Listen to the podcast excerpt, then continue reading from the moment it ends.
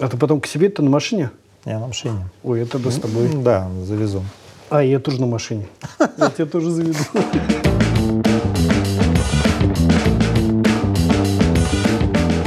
Дорогие друзья, уважаемые коллеги, мы снова с вами в «Желтой студии».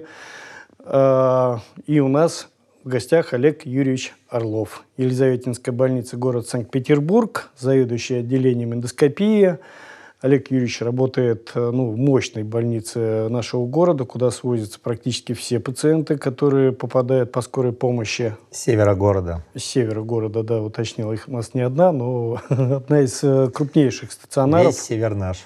А сколько у вас коек? Коек, э, если я не ошибаюсь, 1045. И ну, примерно вот 1050, может быть. И, и, и пустых не бывает. Ну, представляете, какой массив пациентов. Это 450-200, наверное, человек, да, потом где-то вот так за сутки через приемной покой обращается, да. да. Соответственно, опыт достаточно большой. А в предыдущем выпуске мы с Олег Юрьевичем начали разговаривать э, про э, трудный холедохолитиаз и поняли, что то светили только часть этой темы, и, соответственно, тема сегодняшнего разговора – это трудный холидохолитиаз. В прошлый раз мы, по-моему, разговаривали по поводу э, баллонной дилатации, да? Да, основное, что мы обсудили, это применение такой э, абсолютно необходимой, очень полезной и э, я даже сейчас вспомнил... Юрьевич, Олег Юрьевич рассказал все секреты. Да рассказывай. Да, я вспомнил, что я еще не рассказал про баллоны. Э, почему я их э, полюбил и э, отошел от первичного применения литотрипсии, литотриптора, в пользу баллонной дилатации. Вот. Сейчас я про это расскажу. А, почему же все-таки лучше дилетировать? Ну, по сути, почему возникает ситуация с трудным холедохолитязом? Э, это когда мы имеем несоответствие размера конкремента и диаметра того канала, через который нам нужно его протащить. Нам нужно привести в соответствие размер камня и размер э, протока, ну, того участка, который находится между камнем и 12-перстной кишкой, где уже ну, пространство вот открытое такое. А, так вот, э, стратегии две. Первое – это фрагментация камня, его размолоть, да, и уже, то есть это литотрепсия. Вы потом вылавливаете обломки оттуда. И извлечение вот этих вот фрагментов, э, не трогая сам вот этот э, суженный участок протока. Это первый вариант, называется литотрепсия. Второй вариант – баллонная дилатация, когда мы, не дробя камень, пытаемся расширить Э, как раз-таки проток, вот этот участок протока, и уже камень целиком извлечь э, после вот этой предварительной баллонной дилатации. Это баллонная дилатация. Вот два подхода, казалось бы, вот равноправных.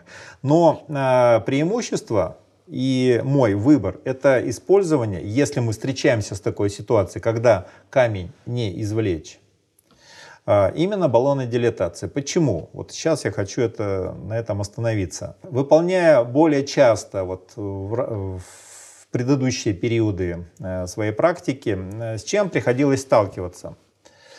Э, с тем, что после литотрепсии, если мы раздробили камень, этот участок, как правило, забивается этими фрагментами.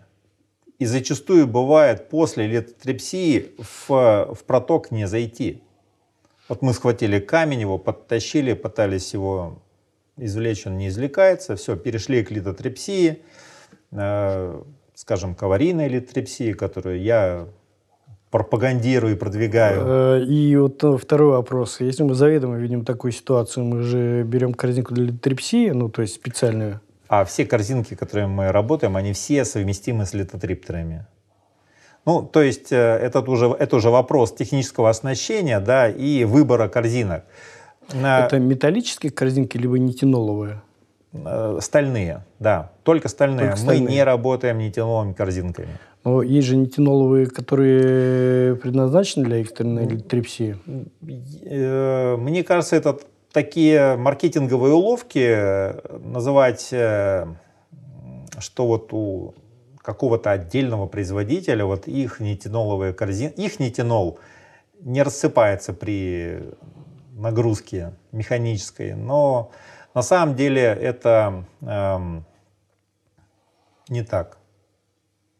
Не хочется экспериментировать и такие нитиноловые корзинки использовать в литотрипторе и потом посмотреть, она сломалась эта струна, воткнулась она в проток, она продрала его или нет. А остальные всегда, всегда, любая стальная корзинка, можно сказать, любого производителя э, будет совместима с литотриптором, с аварийным литотриптором. Они не рвутся, да, получается? Нет. А, никогда не наблюдал ситуации, чтобы разорвались бранши э, у корзинки. Металлические? Или Металлические, именно стальные, тоже? да. А, было пару раз, два раза было отрыв самой корзины на протяжении, с, там, в том месте, где была ну, э, спайка, стык вот э, этих струн. Элементов. Угу. Да, струн корзинки с основной вот этой тягой. Которая Это, внутри... получается, корзинка внутри осталась? Да. А, и ничего не торчало наружу? Да. Ну, то есть она там длиной 15, может быть, примерно вот эта вот сама корзинка с хвостиком. А, ну то есть хвостик, хвостик оставался, который... Хвостик оставался, там, наружу. да, выходил там в 12-перстную кишку, в желудок угу. развернутую. Но, но, естественно, не из пациента. Это отдельная история. вот. У нас а, много историй. Да, и, выход из, и сразу могу сказать, выход из этой ситуации всегда был один. Баллоны дилатации. Зашли параллельно, провели баллон, делетировали и спокойно извлекли вот эту корзинку, э, корзинку которая удерживала, в которой лежал этот камень целиком. Так вот, э, все-таки почему баллонная дилатация? Э, фрагментированный камень забивает этот канал, мешая туда повторно зайти инструментом. В случае с баллонной дилатацией мы извлекаем камень целиком, и мы абсолютно уверены, что мы э, его извлекли целый. А когда мы, э, допустим, даже нам удалось зайти в халедах, что-то схватили, там уже такое месиво, э, какие-то фрагменты извлекли, и ну, нет, может не быть полной уверенности, что мы все фрагменты э, из халедаха вытащили. Но хирурги очень часто стоят рядом и говорят, ну ты же сделала ПСТ, у тебя все вывалится оттуда. Ну, на это можно надеяться, но вот... Э, а после э, такого действия бывает контраст э, быстро уходит оттуда. А нам, чтобы увидеть, что происходит там внутри, в глубине, нужно, чтобы она была хорошо законтрастирована. А если контраст там не будет удерживаться, то мы хорошо и не будем уверены, вот будет такая какое-то оставаться э, Баллон, сомнение. Лит-экстрактор. Э, ну, еще потратить баллон для литоэкстракции, чтобы заткнуть халедах и законтрастировать, ну, это дополнительные затраты. И, кстати, про затраты. Э, выполняя аварийную литотрепсию, мы убиваем эту корзинку. Все, на этом эта корзинка заканчивается. Потому что после литрепсии она уже не практически настолько деформируется, что повторно ее использовать э, невозможно. А, поэтому, чтобы извлечь фрагменты, мы уже берем другую Мы корзинку. берем вторую корзинку, либо баллон для литоэкстракции. То есть это большее количество инструментов нам нужно потратить. Это не очень, э, э, так сказать, экономически целесообразно. Вот. Э, а при баллонной дилатации мы э, извлекаем целый конкремент. Мы абсолютно, э, ну, во-первых, четко понимаем, что это весь конкремент, никаких фрагментов его не осталось. И дополнительных инструментов, кроме самого баллона для дилатации, скажем, корзинки, нам не, не требуется. Понятно. Трудный холедохолитиаз. Итак, про трудный холедохолитиаз. Это, можно сказать, Э, такой э, базовый стандартный сценарий, как действовать, если мы э, видим, что мы с высокой степенью вероятности застрянем, не можем протащить камень, то мы берем баллон, дилетируем, извлекаем.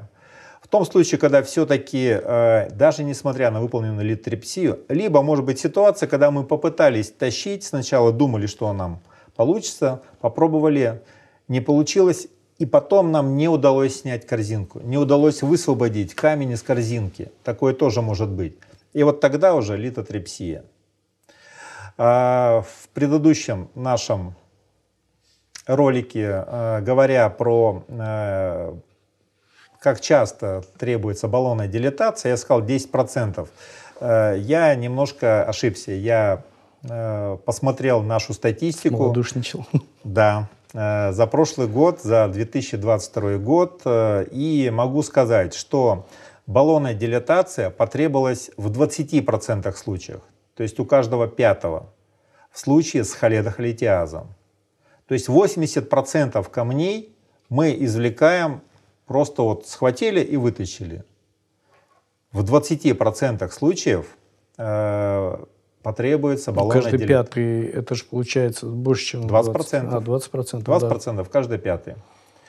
И только 3,6% из всех холедохолитиазов потребность в литотрепсии. Всего 3%. То есть литотрепсия требуется только... Ну, Хорошо, а заранее можно понять, что нам потребуется литотрепсия? Нет. Нет, вот невозможно. Ну, то есть четких критериев нет. таких вот не нарисуешь mm. себе, да? Нет. А, ну, как там, большой это всегда... камень там вот... Нет, э, нет. Не, не это всегда такое, ну, случайное событие, которое возникает у тебя в ходе твоих э, действий по попытке извлечения камня. Вот. И когда ты уже в эту ситуацию попал, то ты берешь и переходишь к литотрепсии. То есть это ситуация, к которой ты должен быть всегда готов, как я уже сказал, всегда у тебя должны быть инструменты, э, все под рукой. Все Хорошо. это спокойно переходишь. А, что еще относится к понятию трудный холедохолитиаз? Ну, про множественных, э, множественный холедохолитиаз. Если э, все, вот буквально весь холедок, долевые протоки заполнены камнями, но при этом их размер э, вполне позволяет э, протащить эти камни через э, дистальный отдел Халедаха, то особых проблем нет. Это просто несколько более э, трудозатратно по времени. Мы один камень за другим таскаем, таскаем, Начиная с таскаем. дистального, да? Да, да, да. Главное, чтобы они по размеру вот проходили этот нижний участок. 10 камней, 15 камней. Я так понимаю, вы еще и делаете РХПГ на ангиографе, да? Да. Ну, это такая большая, наверное, у всех мечта, потому что иногда есть отечественные и зарубежные некоторые, э, скажем так, рентген-установки, которые не позволяют четко визуализировать. Ну, даже стенты рентген-контрастные иногда не видно в них. Ну, такое плохое немножечко оснащение. Да, это так. Могу, кстати, такое э, личное наблюдение сказать про такую методику, как интраоперационная э, холангиография. Когда хирурги наряжаются в эти фартуки рентген, рентгензащиты, поверх э, стерильных халаты одевают, э, оперируют в это ради того, чтобы сделать снимок Фистулографию, да. Да, фистулографию вот там в какой-то... Через пузырный проток, да. какой-то момент. Точность этого метода плюс-минус километр. Ну, я согласен, потому что стоит сидуга, которая... Что получается? Вот им нужно убедиться. Вот они э, слазили туда э, бужами, внутрь там ложками пошкрябали, э, внутри протоков вроде как там все достали. Им нужно убедиться, они дальше продолжают эти попытки там куда-то там залезть, там остались камни, проконтролировать вот этот момент. И на этих э, снимках, которые они делают, э, там ничего толком не видно. И никакого тактического решения хирургам из этого, ну, в общем, нету. Но поскольку все эти операции с холидохолитотомией заканчиваются установкой того или иного дренажа, ну, как правило, это ну, керовский. Кер, да, либо по Вишневский, там, холстед, да. да. Ну, вот. Ну, в любом случае, дренирование. Почти всегда, вот сколько вот я наблюдал таких случаев, это интраоперационной холангиографии. Резидуальный холидохолитиаз. В послеоперационном периоде фистулографии всегда там что-то остается. И зачем надо было там вот э, мучиться с этой сидугой в операционной, с этими фартуками и так далее, чтобы ну, не получить той информации, ради которой все это затевалось. Вот. Так что э, качество рентгена имеет значение, условия контрастирования имеют значение. То есть это не так просто. Это... Ну, понятно, изучить анатомию на плохо, скажем так, работающей дуге, ну, как она работает хорошо, но в нее ничего практически не видно, да, в сравнении, допустим, с изображением, которое получаешь на ангиографе. И, соответственно, здесь ты уже получаешь значительно больше информации, и эта информация тебе дает некое преимущество. Вот даже, даже, даже могу сказать, такой момент э, э, э, освещенность в операционной. В операционной всегда светло. Там всегда избыточный свет, чтобы вот хорошо осветить операционное поле. А монитор рентгеновский – это царство теней. Ну, там свет должен быть ниже, чем э, свет из да, монитора. Чтобы падающий. эффективно смотреть на этот монитор, нужно, э, нужен мрак. Да и при любом эндоскопическом исследовании, если мы гигиену откроем, э, там написано, что должен быть свет в кабинете, но он должен быть значительно меньше, чем яркость вашего монитора. Э, ну, качество монитора пообщались, хорошо. Э, множественный холедохолитиаз. Э, там сложности. Мы поняли, что если он проходим, мы достаточно легко по одному камню выдергаем, и проблема в основном этого времени заключается, да? Да, просто больше времени на это требуется, но принципиально мы повторяем одни и те же действия. Если крупные камни, есть какие-то особенности вот, э, а вот, действия? А вот с крупными я уже рассказал, как мы действуем с, с помощью баллона. Если Олег Юрьевич поухаживает. Вот. А если э, совсем крупные камни, которые и баллоном не растянуть проток, чтобы такой камень протащить, там, сантиметр три, например, камень. Или там около двух сантиметров, но очень плотный фиброзированный дистальный отдел халедаха.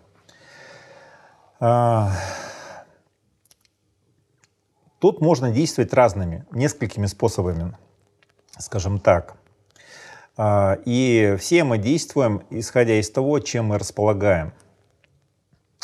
А, если говорить про свою собственную практику, то в таком случае, когда ни баллонная дилатация, ни литотрепсия, ну, вот, э, кстати, литотрепсия в таком случае, обычная механическая внутрипортоковая литотрепсия может разрешить этот, э, эту ситуацию. Ну, если постепенно добирать по камню, да, ну это да, финансовый это, расход такой. Да, но это большой. расход корзинок будет. А в этом случае как можно поступить? То есть э, начинать дробить, то есть ты один камень раздробил, да, достал там эти обломки, потом берешь следующую угу. корзинку, ну потому что это уже да. не работает, как мы поняли, да, да? берешь э, следующий камень, дробишь его, да, то есть вот таким Да, способом. именно так. Но а, при этом тоже надо оценивать состояние пациента и условия, в которых это все происходит.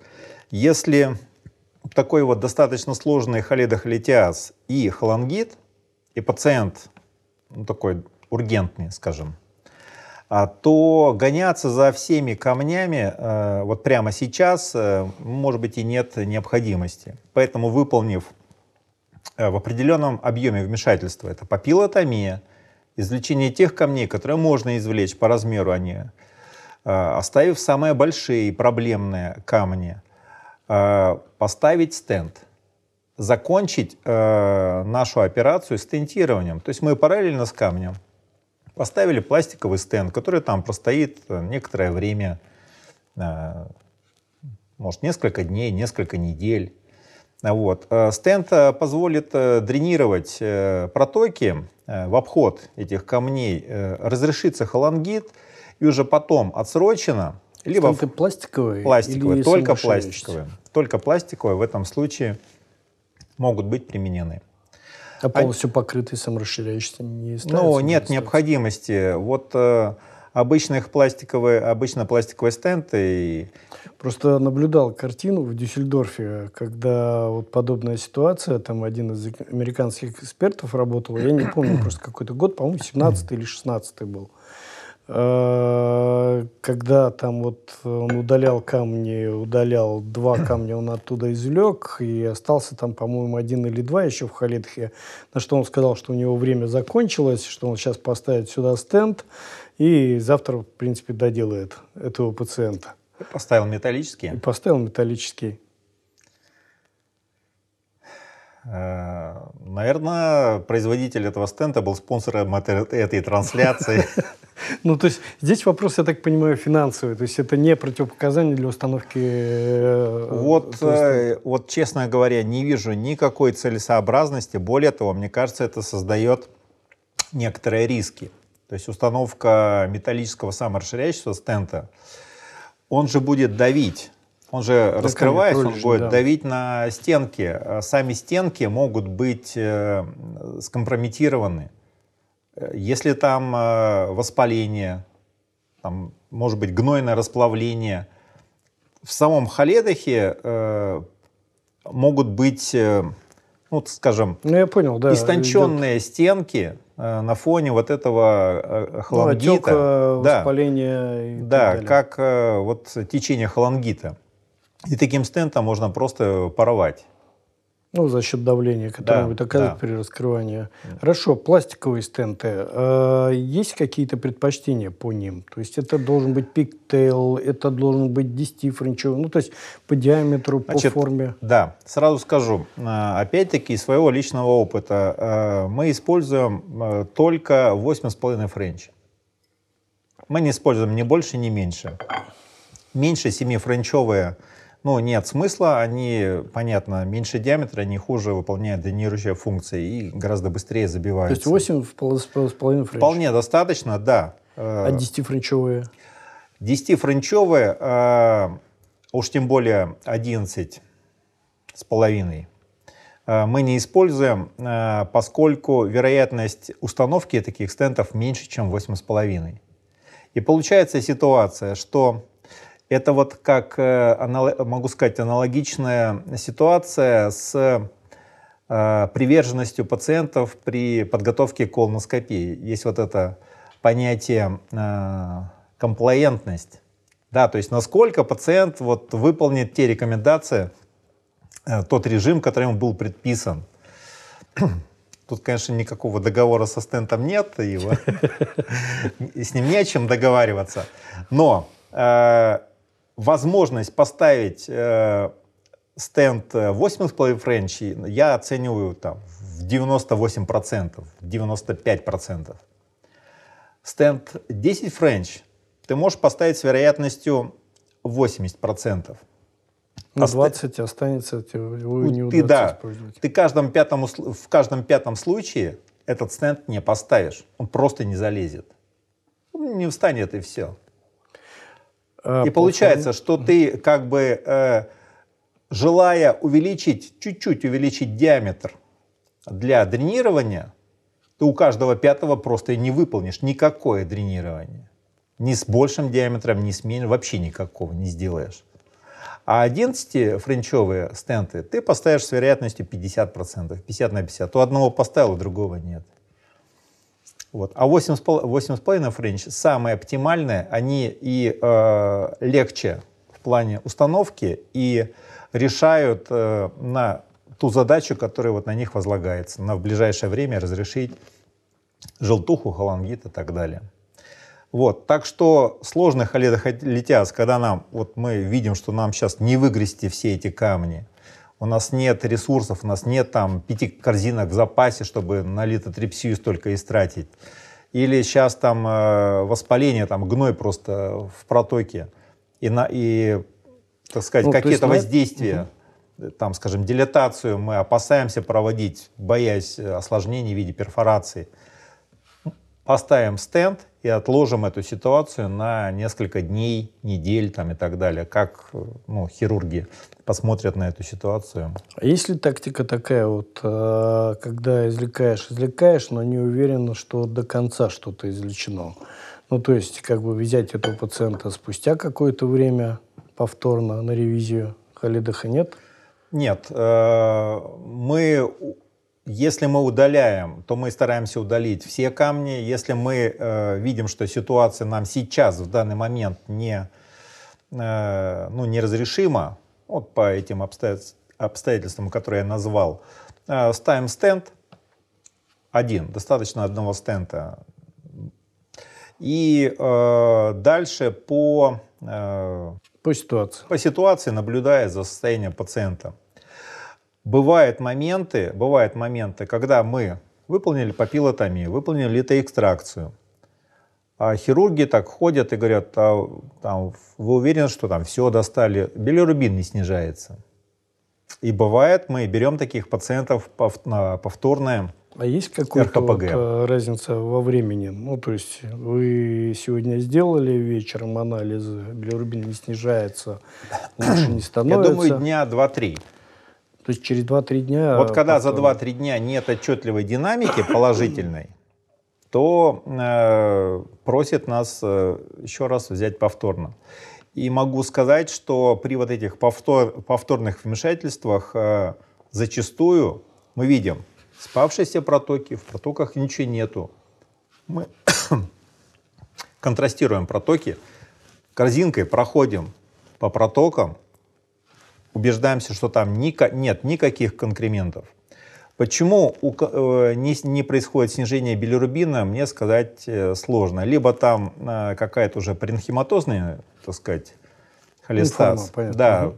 Но такое бывает. То есть по клиническим признакам есть... А дальнейшая тактика прибегаете к стентированию, то есть оставить стент Нет, в, в таком ситуации? случае нет, потому что мы абсолютно убедились в проходимости протоков и нет никакой надобности туда ставить дополнительные какие-то трубки, потому что и так все спокойно проходимо. Вот, как говорится, со свистом инструмент пролетает. Угу.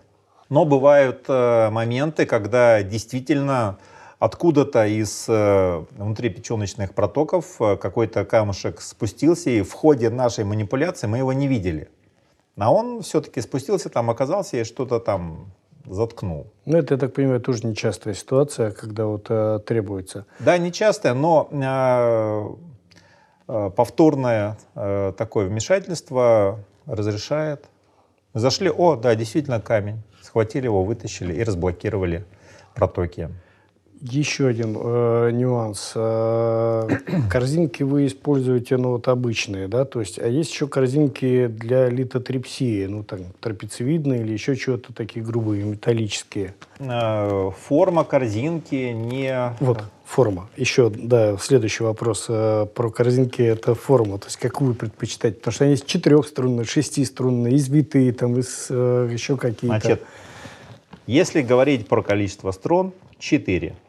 Не надо 6, не надо 8, не надо 12 и так далее. 4.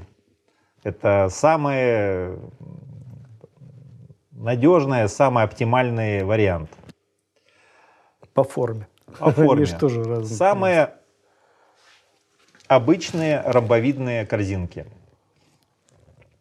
А, не, не люблю а, вот такие, как ну, как, э, как купола у э, храма Василия Блаженного, вот такие вот, да? Вот. Да-да-да, которые закручиваются. Да, которые проходят, закручиваются. Да. Совершенно они без, бесполезные. Вот, э, потому что э, они, как правило, монофиламентные. И, кстати, про с, саму конструкцию этих э, струн э, предпочитаю э, именно плетеные. Плетеные они более мягкие. А вот э, те, которые вот э, спиралевидные, они, как правило, монофиламентные, они более жесткие. А это приводит к тому, что э, при заведении в э, халедах за вот этого изгиба силы, действующие на корзинку, они, эти бранши все отдавливают к противоположной стороне. И все вот эти 6-8 струн оказываются э, вот как бы противоположной от тебе стороне. А вот эта часть вообще без струн. Короче, монофиламентные и плетеные.